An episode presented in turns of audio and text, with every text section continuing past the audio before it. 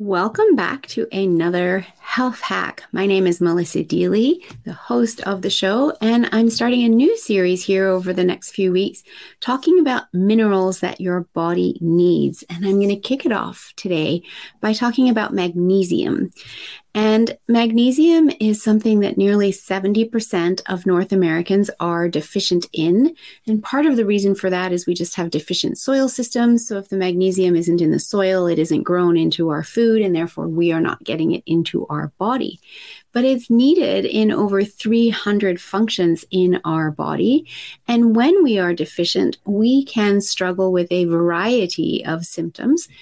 And just because you have one of these doesn't mean you have magnesium deficiency, but I'm just bringing you this information so that if you do have some of these symptoms, it may be something that you want to look into. And certainly, testing for your minerals is something that's very easy to do. It's simply a sample of hair taken from the nape of your neck.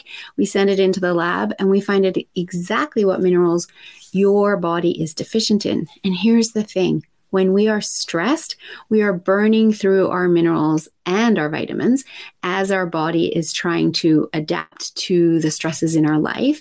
And then if we're not eating well, even if we are trying to eat well because the soils are deficient in many key minerals, it's hard to replenish them. And so that's where supplementation can be important in helping you get back to feeling your very best.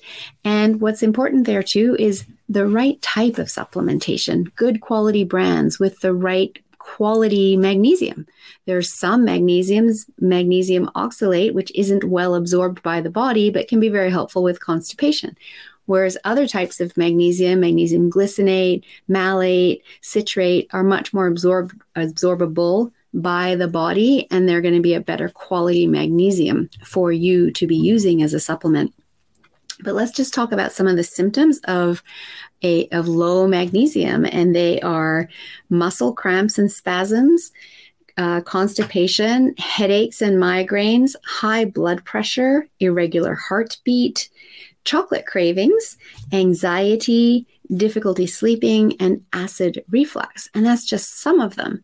Now, some high magnesium foods, because of course, food is a great way to boost your magnesium levels. As long as that food is being grown in soil that has magnesium in it, that's always the catch 22. But there are some foods that are great for uh, getting magnesium back into the body. Now, this list is not exhaustive, but some nuts are almonds, Brazil nuts, cashews. Uh, for vegetables, soybeans and parsnips. For grains, oats, buckwheat, wheat, uh, wheat bran, sorry. And then miscellaneous foods, chocolate, cocoa, molasses, brewer's yeast, and kelp.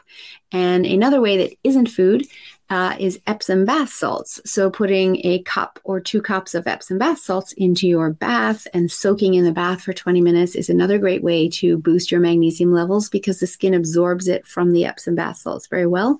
And they also help draw the toxins out of the body. So, Epsom bath salts are a wonderful way to uh, get magnesium, detox, and calm the body because magnesium is so helpful in calming the body. It's really supporting the parasympathetic nervous system and helping us get into that rest and digest state.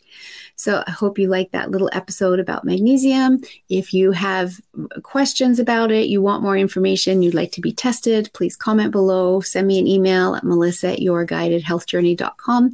It's something, like I said, we can easily get to the bottom of it and bring your levels back into balance so that you can be feeling amazing again. Thanks for listening.